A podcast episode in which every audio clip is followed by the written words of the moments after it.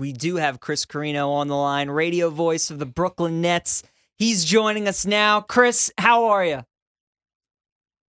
Oh, I'm I'm great. I was I was waiting for more of that uh, ACC styling tips. Oh, Chris, yeah, that that's not a conversation. You know, you or probably anybody else want to hear, but we do want to get your insight on some uh, on some NBA basketball. There's obviously been a lot with the team that you cover in the off season. Kevin Durant's back with the Nets. Kyrie Irving's back with the Nets. Ben Simmons, he's going to be in the fold this season. So, what's your kind of outlook? What's the expectations you have for the Nets this season?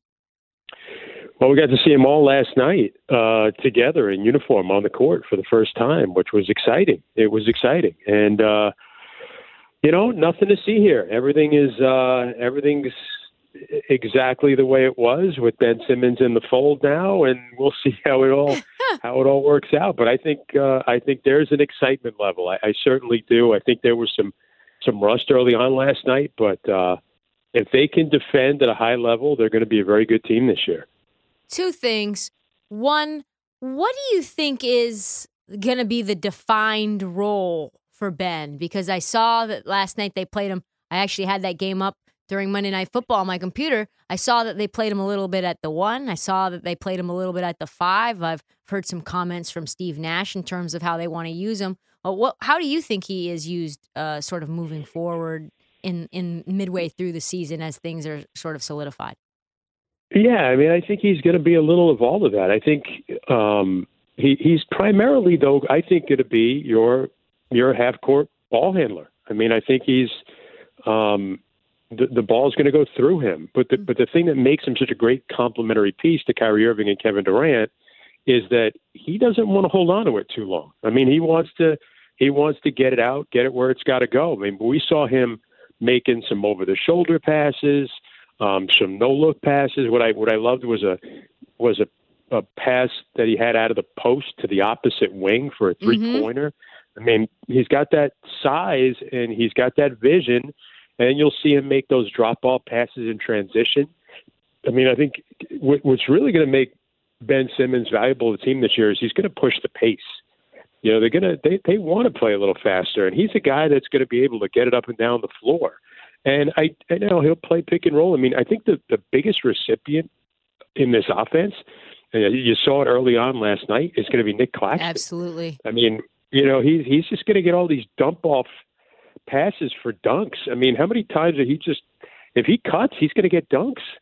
And and I think what you, what you saw with them last night as well is they and I and I think you'll see this. I think this was a tip, uh, you know, something they tipped off last night is they'll bring they'll get Simmons out of the game early, and then bring him back with the second unit guy. So bring him back with players like Patty Mills and if Joe Harris comes back in the game with him, we didn't see Seth Curry last night because he sat out, but you know, um, I think you're going to start to see some of that, and he'll he'll just be the primary ball handler. I still think everything's going to kind of go through him.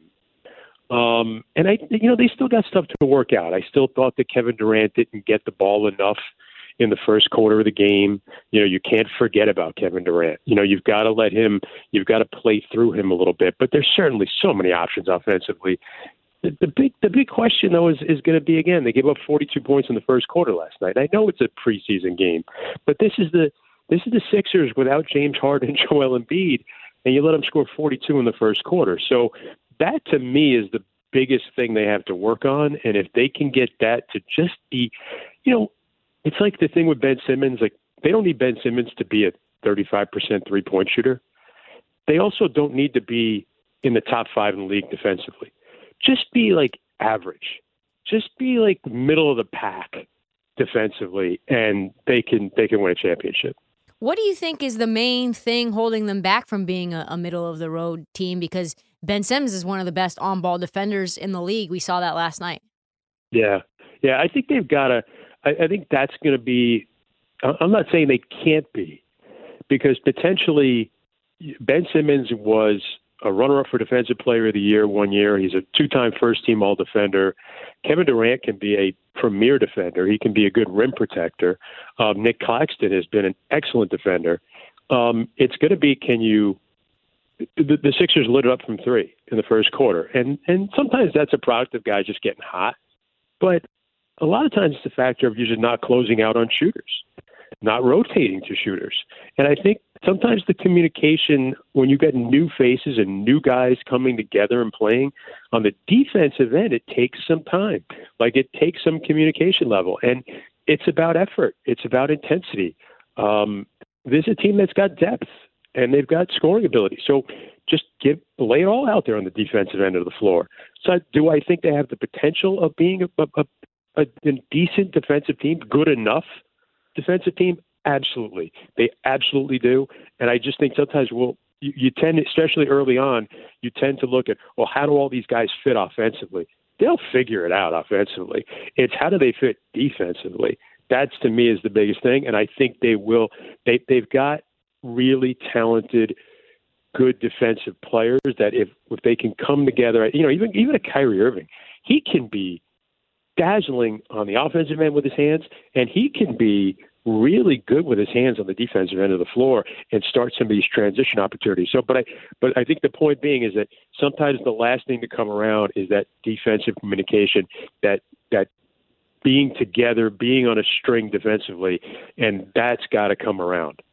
Chris, you know, Tristan and I were high on the New Orleans Pelicans this season. I know people like the Minnesota Timberwolves in the West. When you look at the Eastern Conference as a whole, who are some teams that you kind of see in like the Pelicans Minnesota ilk with a high ceiling that maybe could contend this year in the Eastern Conference that aren't being talked about with the Bucks, the Nets, the Sixers, the Celtics of the world? Yeah, I think it's going to be hard for anybody to kind of come out of nowhere and contend with those top teams that you mentioned. I mean, if you want to throw Miami in there, um, the young up and comers. I mean, I look at a team like Atlanta, who maybe overshot their expectation level a couple of years ago. Last year was probably more along where they kind of were. I think you know going to the conference finals two years ago was a was kind of out of nowhere. I think, but I think now when you when you add Dejounte Murray to that team, like that can be a really good team. You look at Charlotte. I think I think Steve Clifford is an awesome coach, and he's going back there for another stint with Charlotte, and he's got a really good young team. Um, so they they were ready. And that's why it's going to be such a gauntlet to get through the East. When you look at teams like that, I mean, there's no easy teams. I mean, heck, I think the Knicks are going to be better. They're going to be challenging maybe for a playoff spot.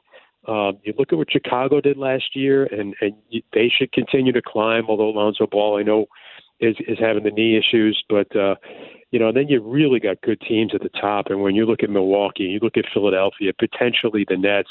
Uh, we talked about Miami. You know, Toronto is another team that's always really tough, right? I mean, so you're. We, I think I've already named more than eight teams. Yeah, you So didn't even mention be- Cleveland. Mm. Didn't even mention Cleveland. Oh my goodness, Trista, Cleveland, right? I mean, what they've done, and now Donovan Mitchell there. I mean, they're a top. They're they're a contender to be in the top four in the Eastern Conference. When you throw in what Evan Mobley did last year and Jarrett Allen, I mean, again, that that's a.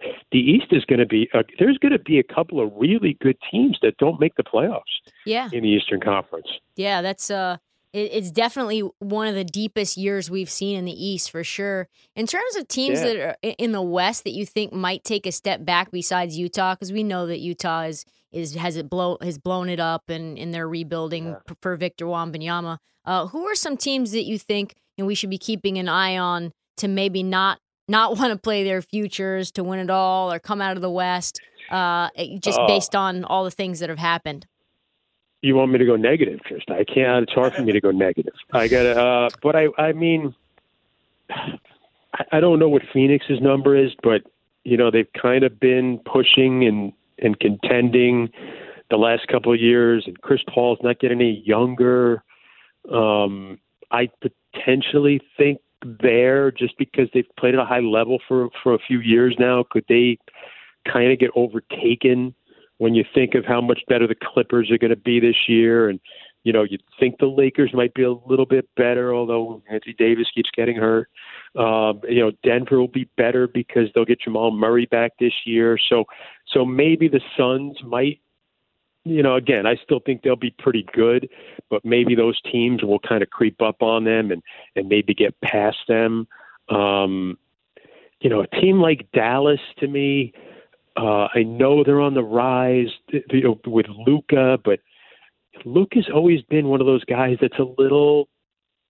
I don't want to say out of shape, but there's always a question about his fitness level, and he can tend to get those calf strains and things like that. And I would, I'd be concerned if anything ever happened to him where he had to miss an extended period of time. Dallas would not be very good, and I think that they would probably, you know, could not handle that. And then they lose a, a glue guy like Jalen Brunson this year. So I, those are probably guys that I would I would look at. Um, yeah, I mean, I, I, you know, New Orleans going to be better. You know, could Memphis?